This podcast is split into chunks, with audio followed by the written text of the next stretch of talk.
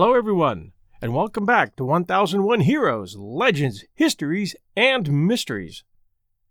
This is a story of a group of American fighter pilots who battled the Japanese in the skies over Burma and China between 1937 and 1945, earning a reputation for courage and determination that will last forever in the annals of World War II history. They came from all branches of the American military to fight originally as mercenaries on behalf of a beleaguered Chinese nation, and were led by a man who couldn't take no for an answer, Claire Lee Chennault. With his leadership, they racked up some of the most impressive air victories in war history against an air power that was considered to be the most advanced of its time. They became known for the markings on their planes, which resembled the teeth and eyes of a tiger shark markings the Japanese pilots came to know and fear. They were called the Flying Tigers. For America, after the devastating Japanese attack on Pearl Harbor on December 7, 1941, and the news of the surrender of American and British forces in the Philippines, and the atrocities that followed, there was very little good news coming back to kindle the American spirit but the success of the Flying Tigers against Japanese pilots who had rained destruction down upon our Navy was pivotal in restoring American morale in those early months of American involvement in the war, which now had to fight evil on two fronts one against the Nazis in Europe and North Africa, and one against the Japanese in the Pacific and Asiatic theaters. First pictures of the famous Yankee Flying Tigers in China. For many months, their bullets held open the Burma Road beating a deadly tattoo upon the planes of Japan's Air Force. Former Army, Navy, Marine officers, transport pilots, they're the last of the world's soldiers of fortune. Today, they're a part of America's flying forces fighting the Battle of China. Volunteering before the United States entered the war, these amazing young men have astounded the world with their deeds of heroism and daring. Their leader, 50-year-old General Claire Chennault, for five years advisor to the Chinese Air Force. His knowledge of Japanese aerial tactics he passed along to his American volunteers. Taking off from airfields literally paved by hand, the Tigers score for their first 90 days of fighting 470 Jap planes for 15 of the volunteers. 50 grinning Tiger Shark planes, wired together with spare parts from 50 more, were all they had to start with. Fighting in teams of two, they concentrate their firepower one reason for their amazing success against seemingly impossible odds.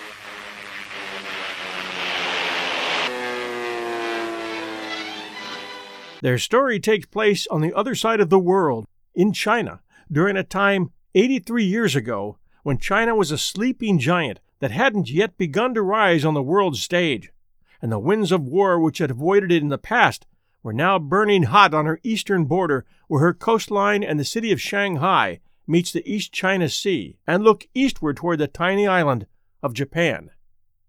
In 1937, Japan might have been tiny, but her emperor's dreams of building wealth by conquering China and planting her rising sun flag throughout a wide expanse of the Pacific Ocean were real. And while her diplomats tended to friendly business with world powers under the banner of peace and prosperity, her military strength had been building for years secretly building airstrips throughout the Pacific, fortifying islands with airstrips, with concrete bunkers and tunnels, building warships and fighter planes, seeking an unholy alliance with Nazi Germany, planning surprise attacks on the American Pacific Fleet at Pearl Harbor, in the Philippines, Burma, Australia, and New Guinea, Singapore, and the Dutch East Indies, and planting a network of spies throughout half the globe. To illustrate masked Japanese aggression in the years before Pearl Harbor, when Amelia Earhart and co pilot Fred Noonan disappeared on their flight across the Pacific in July of that year, 1937. Many researchers, including this host, strongly believe it was the Japanese who found them on Mili Atoll in the Marshall Islands, and, having successfully prevented the U.S. search boats or planes to cover that area, which was now showing many new Japanese airstrips and fortifications in violation of their Pacific Agreement, picked them up, transferred them to Saipan, and eventually executed Fred and Amelia, while all the while telling the free world that they had searched everywhere but saw no sign of them. In history class, We're taught that World War II began with Germany attacking Poland in September of 1939. But it began much earlier, in 1937, with the first Holocaust, the rape of Nanking, the attempted genocide of the capital of China by the Japanese Imperial Army. I'm going to set the stage for the situation that existed in China in 1937 and build a case as to why China desperately needed to defend its skies to stall the Japanese attempt to crush its people and steal their country's resources. All of which prompted the formation of the AVG, the All Volunteer Group, which was the initial formation of the Flying Tigers. The war really began with the Japanese invasion of Shanghai, China, in August of 1937. This initial onslaught was done without warning or provocation, as the beginning of an effort by Japan to conquer the much larger China, to steal its mineral possessions, rob its wealth, and subjugate its people. Shanghai, located on the coast, was to come first, and it was bloody, hand to hand combat and that was only decided in Japan's favor thanks to their naval power, which participated in a naval bombardment that decimated Shanghai. Fifty years later, Shanghai would rise like the phoenix, recreating itself into one of the greatest cities in the world, and leading China toward a more open economy and future. But in 1937, it was hell on earth, and the start of World War II. The leader of China, Chiang Kai shek, knew that when Shanghai fell, then Nanking, the capital city, just inland, would come next. But the Chinese army would be obliterated by the much more powerful Japanese Imperial Army. So he removed his army from Nanking, saving them to fight another day, and hoping that international diplomacy would prevent the Japanese from destroying the city and its people. But history teaches us words, laws, morality, social justice, and hashtag style positive thoughts don't protect people from pure evil. Superiority in weapons and men on land, planes in the sky, and ships on the sea do. The Japanese troops, having brought Shanghai to its knees and now thirsting for blood, began to move en masse toward helpless Nanking, even then a city of nearly a million people, killing and raping every man, woman, and child on the way until they reached that capital city in December of 1937. It took them six weeks, but they managed to kill between 50,000 and 300,000 men, women, and children there, according to most accounts. Much evidence was destroyed by the Japanese in 1945, but pictures still exist, veterans' accounts still exist, and many of the people of China will never forgive. Today, much of Japan denies what is known to historians as the Rape of Nanking. Unwilling to look at its bloody past and too proud of their culture and heritage to accept the same shame for its butchery as Germany has done. But it happened, and it doesn't take much digging to find the photographs of thousands of bodies and Japanese headlines like this one from that time describing the killing as one would announce a baseball game. According to one Japanese journalist embedded with imperial forces at the time, Quote, the reason that the 10th Army is advancing to Nanking quite rapidly is due to the tacit consent among the officers and men that they could loot and rape as they wished. Novelist Tatsuzo Ishikawa vividly described how the 16th Division of the Shanghai Expeditionary Force committed atrocities on the march between Shanghai and Nanking in his novel Ikiteru Heitai, Living Soldiers, which was based on interviews that Ishikawa conducted with troops in Nanking in January of 1938. Perhaps the most notorious atrocity, and there were thousands, was a killing contest between two Japanese officers, as reported in the Tokyo Nichi Nichi Shimbun and the English language Japan Advertiser. The contest, a race between the two officers to see which could kill a hundred people first using only a sword, was covered much like a sporting event with regular updates on the score over a series of days. Of course, the men they killed had their hands tied behind their backs and couldn't fight back, but no matter, this was sport. Of course, in Japan, the veracity of the newspaper article about the contest was the subject of ferocious debate for several decades, starting in 1967, as no one in Japan wanted to believe that their people had done it. And that continues today. Although the Japanese government has admitted to the killing of a large number of non combatants, looting, and sporadic violence committed by the Imperial Japanese Army after the fall of Nanking, and Japanese veterans who served there have confirmed that an actual massacre of huge proportions took place. A small but vocal minority within both the Japanese government and society have argued that the death toll was military in nature and that no such crimes ever occurred. Denial of the massacre and revisionist accounts of the killings have become a staple of Japanese nationalism. In Japan, public opinion of the massacre varies, but few deny outright that the event occurred. After losing the Battle of Shanghai, Chiang Kai shek knew that the fall of Nanjing was just a matter of time. He and his staff realized that they could not risk the annihilation of their elite troops in a symbolic but hopeless defense of the capital. To preserve the army for future battles, most of it was withdrawn. Chiang's strategy was to follow the suggestion of his German advisers to draw the Japanese army deep into China and use China's vast territory as a defensive strength. Hey, it's Kaley Cuoco for Priceline. Ready to go to your happy place for a happy price? Well, why didn't you say so? Just download the Priceline app right now and save up to 60% on hotels. So, whether it's Cousin Kevin's Kazoo concert in Kansas City, go Kevin, or Becky's Bachelorette Bash in Bermuda, you never have to miss a trip ever again. So, download the Priceline app today. Your savings are waiting. Go to your happy place for a happy price. Go to your happy price, Priceline. Chiang planned to fight a protracted war of attrition to wear down the Japanese in the hinterland of China. On the coast, Japanese naval superiority was supreme. They had been scrapping metal churches and structures for two years to build a powerful navy. In the air, nothing could match the speed and agility of the Japanese Zero, built by Mitsubishi. And whoever owned the skies over mainland China would win the war. In the 1930s, Claire Lee Chennault was working for the U.S. Air Corps as an acrobatic flyer and instructor, having put in 10 years by 1937. When he discovered an opportunity to lead air forces in China for Chiang Kai shek, he resigned his position in the U.S. to become a colonel in the Chinese Air Force, believing that China's war with Japan was also America's and that we would be fighting Japan in the near future. Within months, Germany attacked Europe, and England was caught up in a war for her survival. For nearly three years, Chennault directed Chinese air forces and earned a reputation as a good leader and ace pilot.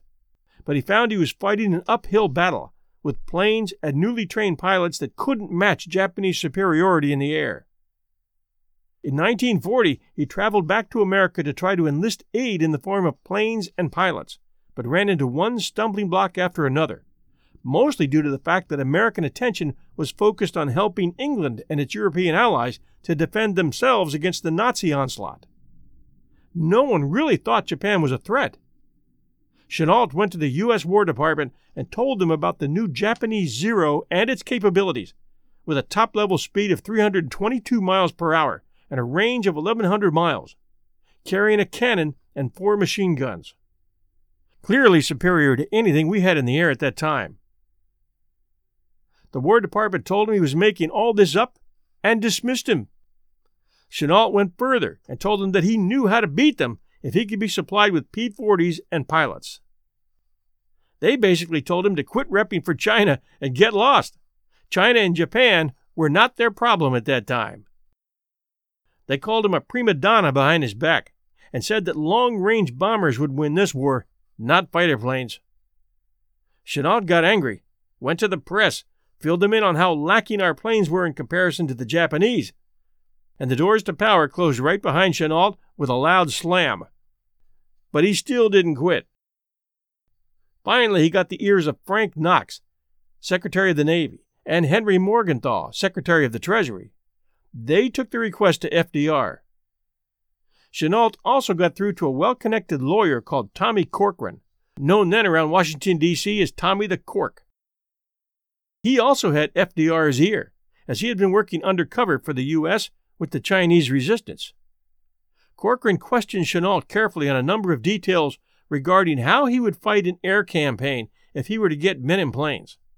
And Chennault explained how he would basically set up a guerrilla campaign using multiple landing strips and Chinese spotters, which would set up a warning system for him, and US P 40 planes flown by pilots who were specially trained by him. Corcoran countered him, having already been told of the advantages that the Japanese Zero had over our P 40. And that's when Chennault broke out his plan. He explained that he had studied the capabilities of the Zero as he had fought them. He pointed out that the designers had sacrificed some capabilities to attain others on the Zeros.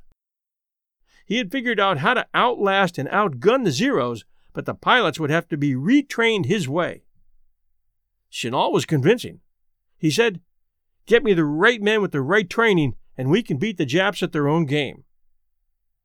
Using an early warning system using mountain spotters that let Chennault know where the Japs were and what path they were taking, he could catch them when they were low on fuel and be at a higher altitude, from which they could dive on the Zeros taking away the Zero's advantage at speed.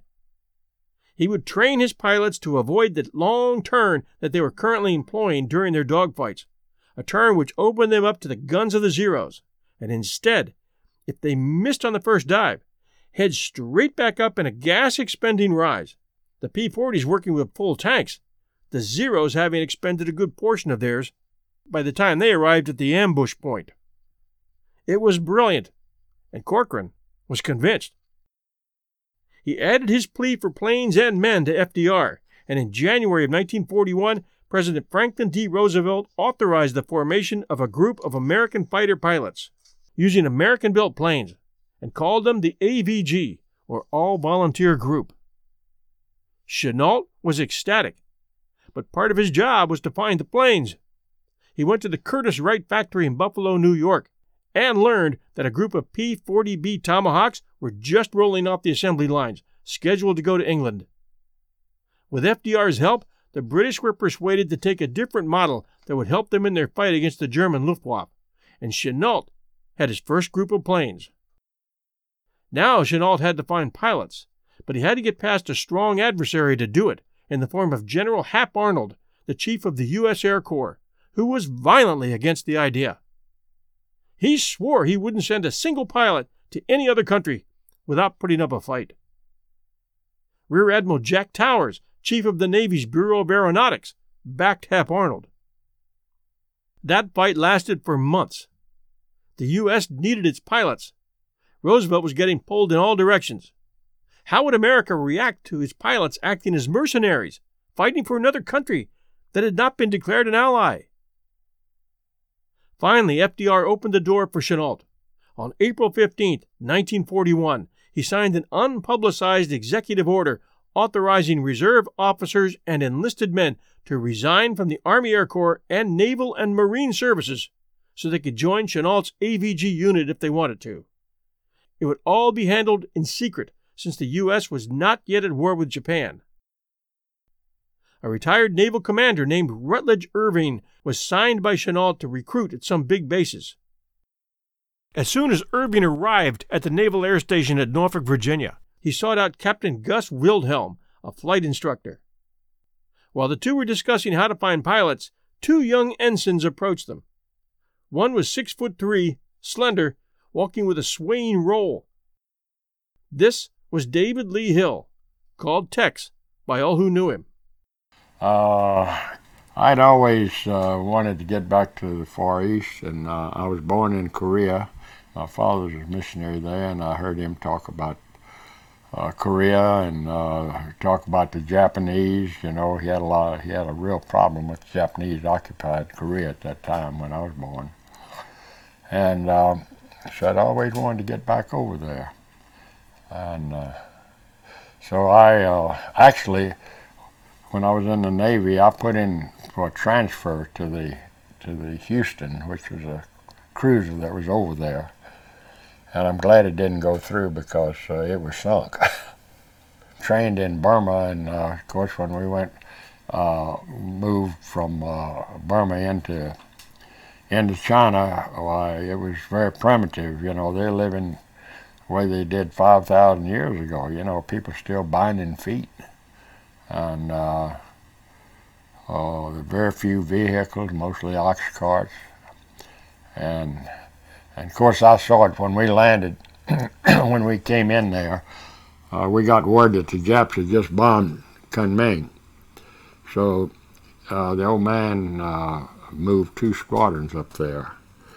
Well, this is when I first understood what war is all about because uh, the Japanese had come in and had bombed right into the city. And uh, there were many, many people dead, you know, civilians, I'd say maybe a couple of hundred. You know, kids with legs blown off and arms blown off. And, and uh, so that's when I really realized what the war is all about. The other ensign was Ed Rector, five inches shorter than Hill, who had played football at college in North Carolina.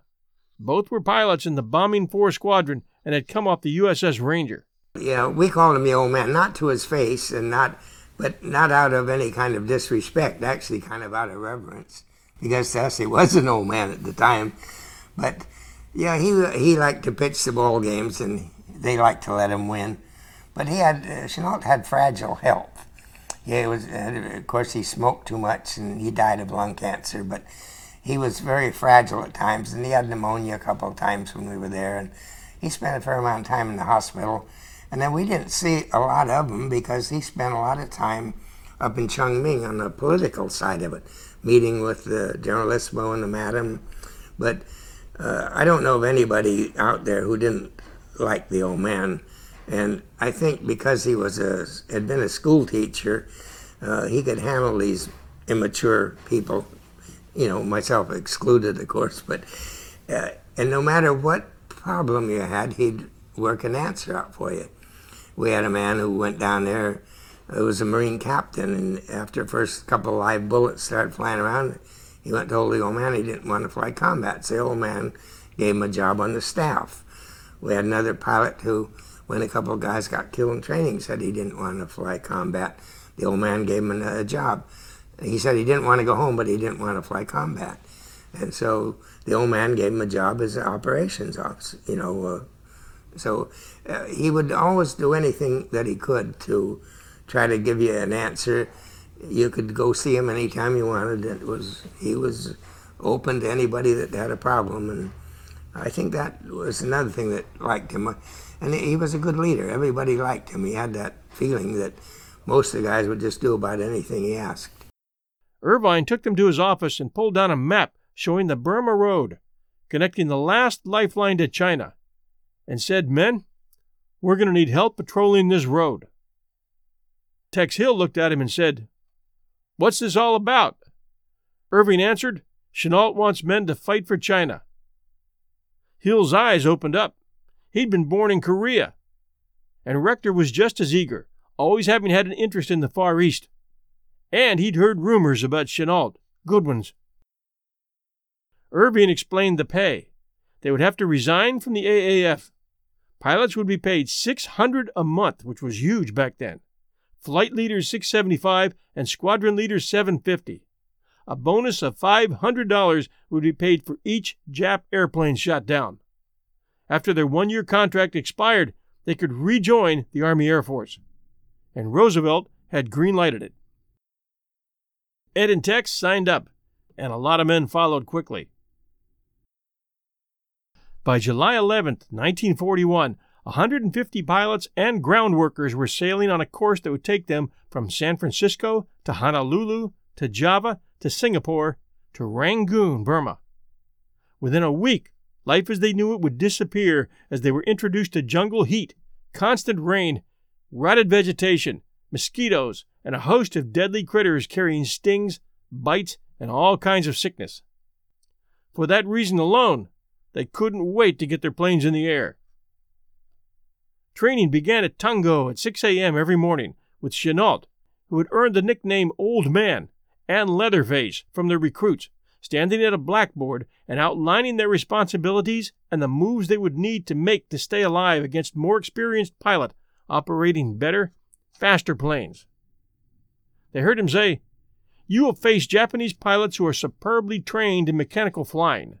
They fly by the book, and these are the books they use. Study them, and always be one step ahead of the enemy. The Japanese, he explained, had courage and judgment, but lacked initiative. He said, Bombers will hold their formations until they're shot down. Fighter planes will always use the same tired tricks again and again. You can count on it. Here is how you break up their formations, he explained. And with chalk, he outlined what was needed as a football coach would diagram plays. Then he told them what they would need to do in every situation, again and again, until he had drilled it into them. I tell you, Toungoo was a, a, a, terrible climate, you know. We have the rice paddies and the insects were just, uh, you can't believe how many insects. Matter of fact, they used to bring our meals in two plates. You'd have one here with your food in and another plate over it. Well, then you'd have to take that plate off and really start eating fast, you know, keep the insects off of it. And of course, the only relief we had from the insects was at night when we get under the uh, uh, mosquito nets. As a matter of fact, we had a guy that's kind of interesting uh, anecdote. Uh, we called him Fearless Fred Hodges. Well, they found out that he was really frightened of any kind of insect. So once the guys found out about that, they made his life miserable. You know, he'd be asleep under the net, and they'd put some insects under that net, and man, he'd come out of there just wide-eyed. You know? well, we we didn't know. It's just typical uh, typical uh, jungle weather. You know, it's just really very humid and uh, hot and and and humid, which is real bad. We'd work. Uh, we'd get up very early in the morning to train. You know, about daylight, and we'd go through our training because the heat was just almost unbearable. And uh, we were about uh, eight miles away from the little town of Toungoo. We were at this airport about eight miles away. And uh, so we didn't, and we had no, no transportation other than bicycles. We all bought bicycles, so we'd have to ride into town, you know, to, to uh, fool around or whatever. And but it was uh, it was very primitive. Yeah, well, the boat ride took its toll on us, really. But uh, it was uh, well, you know, we were drinking a lot of whiskey, and uh, in in my ship, we had uh, these were Dutch ships, and uh, in my ship, uh, we had about half missionaries and half uh, AVG people, and uh, they. I don't know who converted who on the way over there, but the, the missionaries had a very fertile field to operate in to try to convert us. He explained that the P 40 had a number of weak points. It was heavily armored, which was a good point, but that armor made it climb slowly and it was sluggish in turns. But, he said, you can use that weight to your advantage. How?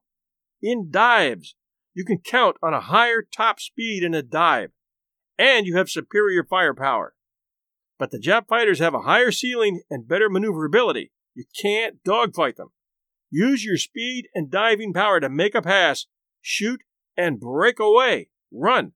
Uh, God, we learned how to do it correctly, and then we were pleased that our tactics had proven themselves effective and we made sure that every fighter pilot that came into China after that knew how to employ those tactics. When we heard about uh, what was happening everywhere else, the Japanese were uh, uh, uh shooting down planes everywhere because the P-40s that were out in the Pacific, they were trying to turn, as I indicated earlier. So we said, well, my God, we learned how to do it correctly. And then we were pleased that our tactics had proven themselves effective, and we made sure that every fighter pilot that came into China after that knew how to employ those tactics against the Japanese for the rest of the war. VJ Day came, and uh, subsequent to that, in those years remaining of the war, destroyed 575 Japanese aircraft right up to the end of the war. And out of that, there were 53 fighter aces. And by the way, the 296 uh, AVG planes destroyed by the AVG, there were 16 fighter aces that emerged from that effort, 10 or more victories. I was present with Chennault. Remember, I stayed on. I was commander of the 76, uh, 76 Fighter Squadron, the 23rd Group. I was in his office when his adjutant said, General, what are we going to call the 14th Air Force? Uh, and Chennault said, uh, call the, uh, the people, the pilots. And Chennault said, well, the Chinese know us as the Flying Tigers. Uh, we've got it painted, uh, the shark's mouth on the, uh, on the P-40s. Let's just continue uh, calling them the Flying Tigers. I heard those words from Chennault myself, and that is why the the continuation in the 14th Air Force uh, took uh, uh, took up the name and and to this day use it proudly. This was an unconventional group of men, and they liked to complain about their P 40 Tomahawks, still not sure if they trusted them against the Japanese. Between the accidents, the men leaving, and low morale, they weren't ready yet for fighting Zeros. Then two things happened. The first, Joseph Alsop, a publicity guy and overall organizer, joined Chennault's team to provide management and was a huge help in getting parts, tires, and ammo. And two, the British Royal Air Force, known to us as the RAF, had been challenging Chennault's men to send up their best man for a mock dogfight. Eric Schilling, the AVG's recognized hottest pilot, took the challenge with his P 40 against the Brit pilot in his American made Brewster Buffalo. The RAF man had shot down 10 Nazi fighters in the Battle of Britain, and once they got in the air, he climbed right on Schilling's tail. But before he knew what had happened, he found himself being chased. To everyone's amazement, Schilling was outmaneuvering the RAF pilot. Other RAF pilots joined in to get Schilling. With the same moves, Schilling claimed mock kills on every one of them.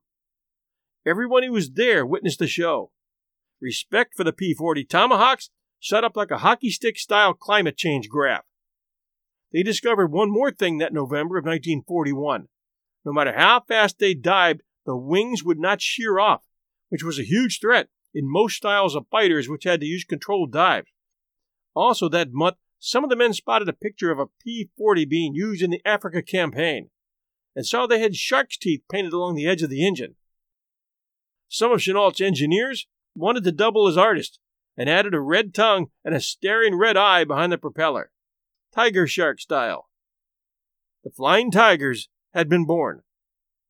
One week later, the Japanese attacked Pearl Harbor, and the war with Japan was officially on. Flying Tigers, the famous American volunteer group, wing their way across China's time as volunteers. For eight months, these Chinese signs have been the only insignia of the most spectacular and efficient fighting force in aviation history.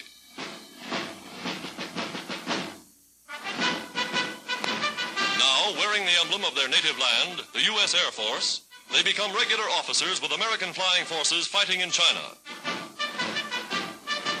A Jap flag for every plane shot down. 200 in less than four months. Leader of the volunteers, Brigadier General Chennault, now promoted to command all American flying forces in China. Here he outlines the field of operations. Flags and souvenirs, a grateful Chinese people pay simple tribute to the airmen who have done so much to clear the skies over their embattled land.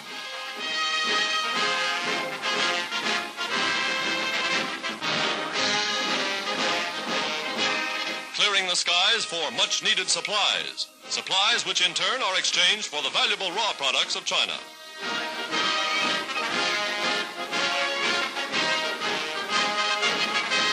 Losing no time, the new command plots the strategy of attack.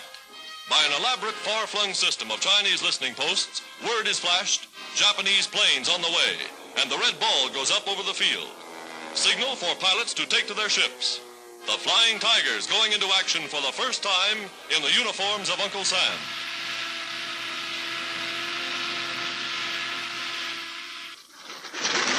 Newly assigned pilots go with the veterans. Schooled in the fighting tactics, Chennault has proven superior. Roaring aloft, they seek the enemy, their flying generals still at the controls.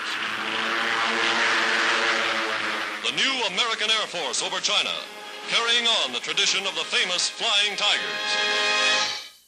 I was with Chennault when we got the word of Pearl Harbor. I was seated with him at breakfast. And I could see uh, when we got the news, a radio operator came into the dining room at 7.30 in the morning, and he was, uh, I could see a glint. You know, Chennault did not have eyes, uh, pupils like you and I. He had coal black pits for eyes, and I could see a glint of satisfaction when he said that, uh, well, the Japanese have uh, bombed Pearl Harbor. I could see just a glint of saying, well, we're at those so and so's now. We'll, we're free to do anything we want. The day after the devastating Japanese surprise attack on Pearl Harbor, December 8, 1941, the Philippines were attacked. Although MacArthur's forces there had been warned to be on alert and were in the sky patrolling starting that dawn, they all returned to Clark Field at the same time for lunch.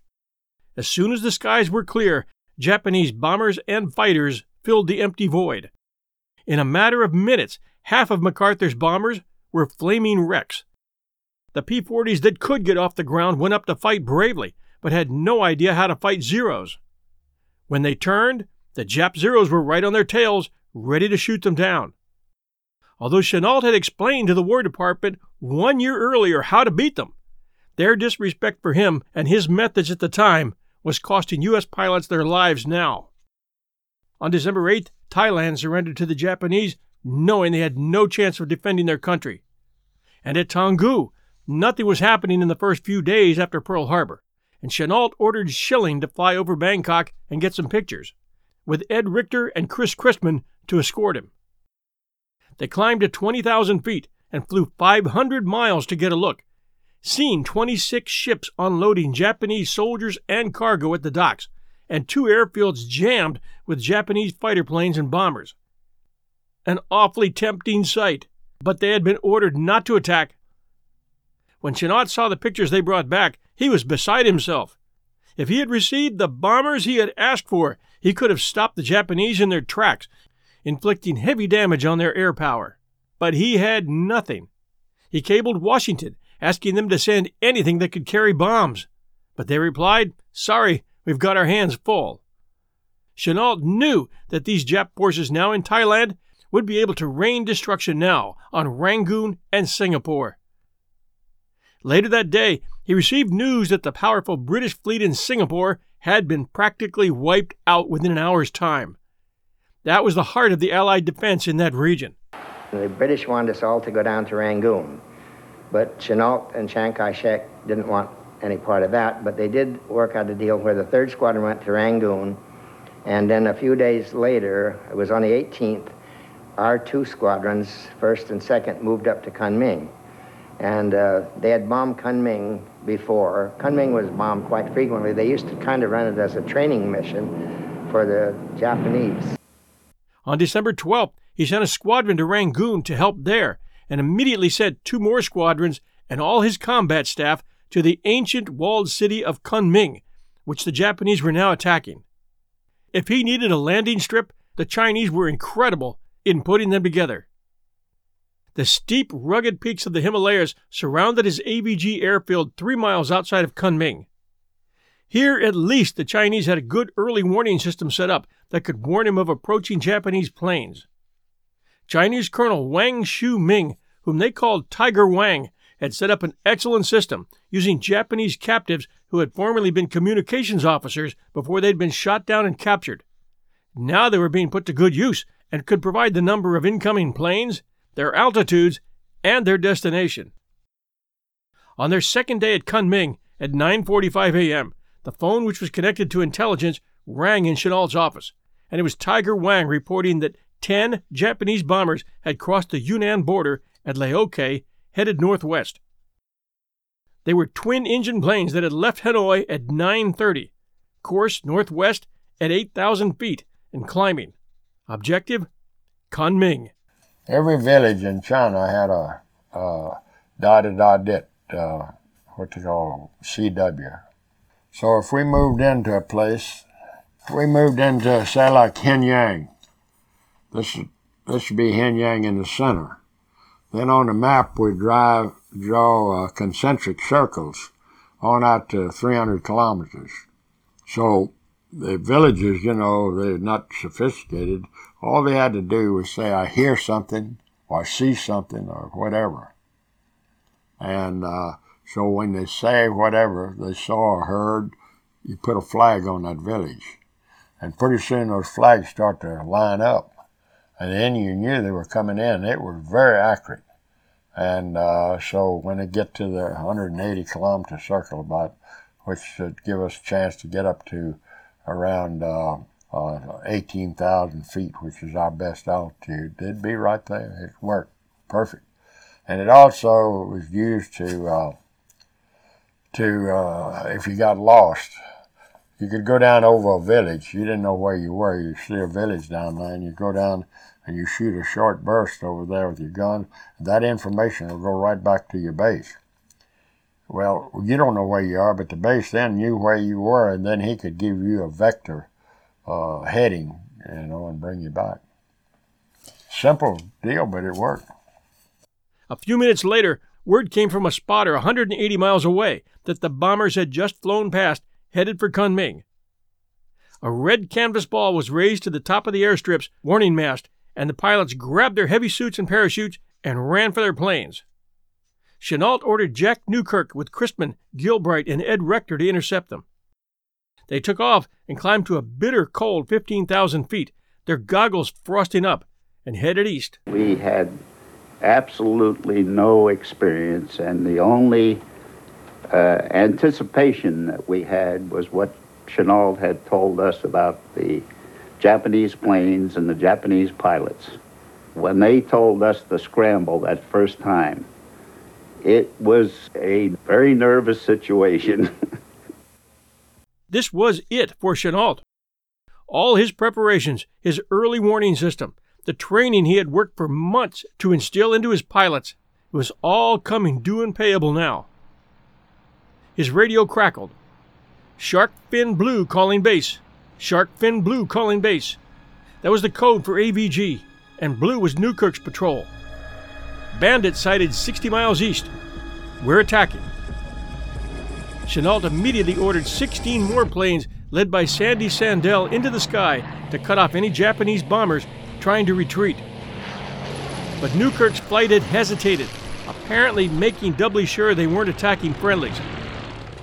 The Japanese were able to drop their bombs, dive to get speed, and turn back toward Indochina. Sandell's patrol spotted those bombers flying low, headed east. The Flying Tiger pilots were keyed up and forgot everything they'd been trained to do. They dived in rat race formation, every pilot picking his own target, and forgot teamwork. Some were trying 90 degree deflection shots. Others were dogfighting World War I style. Their bullets sprayed all over the sky, nearly missing each other multiple times. When Newkirk's group reached the bombers, Ed Rector, remembering his training, followed procedure and dived and turned one of those bombers into a flying bonfire. But he had made a serious error in the process, forgetting what Chennault had taught to keep his gun bursts short, way under eight seconds. An error that would come back to bite him later. Then he remembered the training that told him they should attack head on, taking advantage of the P 40's heavy armor. So he did, and at 800 yards and closing fast ahead on one bomber, he pulled the trigger. But only one of his four 50 caliber guns fired, and his cannons weren't working at all. He pulled back on the stick and raced over the top of the bomber, realizing he had forgotten to recharge his guns. This was like a football team facing its first sporting match of the season, forgetting training initially, making blunders, full of jitters, until the sanity sets back in. And sanity had to come quick here. The gunners and the Japanese bombers were just as eager to take down these American fighter planes as the Americans were to shoot them. After passing over the bomber the first time, Ed Rector pumped his charger three times and made a second head on attack, only to find his guns were totally frozen. Again, he swerved quickly above his target and realized with anger what he had done wrong. Firing that first long eight second burst had caused his guns to stick, and there was nothing he could do but turn and head for home. Sandell's group, however, despite their undisciplined attack, was able to down two bombers before leaving. When they reached the field at Kunming, victory rolling their way in, the pilots and Chennault were glad they had success, but the celebration was short. Ed Rector was still missing. In the training room, Chennault, who had been listening to the whole thing over the radio, gave them a play by play on where they'd gone wrong and let them know in no uncertain terms that they should have had all ten bombers down. When Rector showed up an hour later, victory was complete. He had made a navigation error and flown 200 miles off course, but he made it. The men had downed three that day and decided to divide the $1,500 reward that was promised by Chiang Kai shek among the men involved. That was, of course, if and when it ever showed up. What the men didn't find out until years later was that only one of those 10 bombers ever made it back to the base in Hanoi. The others were so badly shot up that they had to ditch them. This first action on this day had a huge effect on both the Chinese and the Japanese. The Chinese, upon hearing that a Japanese bomber squadron had been attacked by American pilots and that three bombers were downed, were ecstatic. A new surge of hope spread like wildfire across China. The Japanese, after seeing only one bomber return to the base at Hanoi out of the ten that left, had to face the fact that they were now facing a deadly enemy in the air, at least over Kunming, and no more bombing raids were sent in that direction. Join us next week for the exciting conclusion of the Flying Tigers, their victory over Rangoon, the disbanding of the AVG, and the formation of the official Air Force group, the fighting at Kweilin and Salween, one on one dogfights between P 40s and Zeros, and much more. And remember to take a minute, Apple listeners, and send us a kind review at Apple Podcasts. And all of you, please share us with your friends at Facebook and Twitter and at work. Having you and others subscribe to our shows is a big deal. Many listeners never subscribe. In fact, about 30% of you. Remember, subscribing is not only free, but it's easy. And when you're subscribed, wherever you go to Apple Podcast or Player.fm or Castbox.fm or Stitcher.com or any one of a hundred others, you get a reminder every time we post a new episode.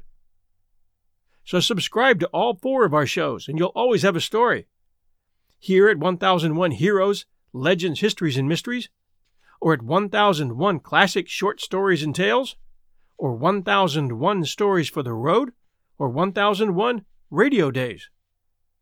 And please do support our sponsors, like Progressive Auto Insurance. These guys are vital to keeping us going, along with all of you that provide monthly support at Patreon. Thank you. Oh, and this remember when we had an Apple app we had to leave that app behind when we transferred our hosting services, and that was a very hard decision, but a good one as it turned out because it gave us access to dynamic ad insertion. Well, we're getting a new app. It's a subscription app, and it'll give you ad free access to all our episodes. All four networks, and all at one place. I'll keep you posted on that. That's it for this week. This is your host and storyteller, John Hagedorn, and this is our story. Hope you enjoyed the show. We'll be back soon. The Japanese would be beaten. The Japanese were not invincible after all. No one else, British, Dutch, Americans, had beaten the Japanese on land, sea, in the air. Only the AVG had done this. The AVG supplied the first victories against the Japanese in the war in the Pacific.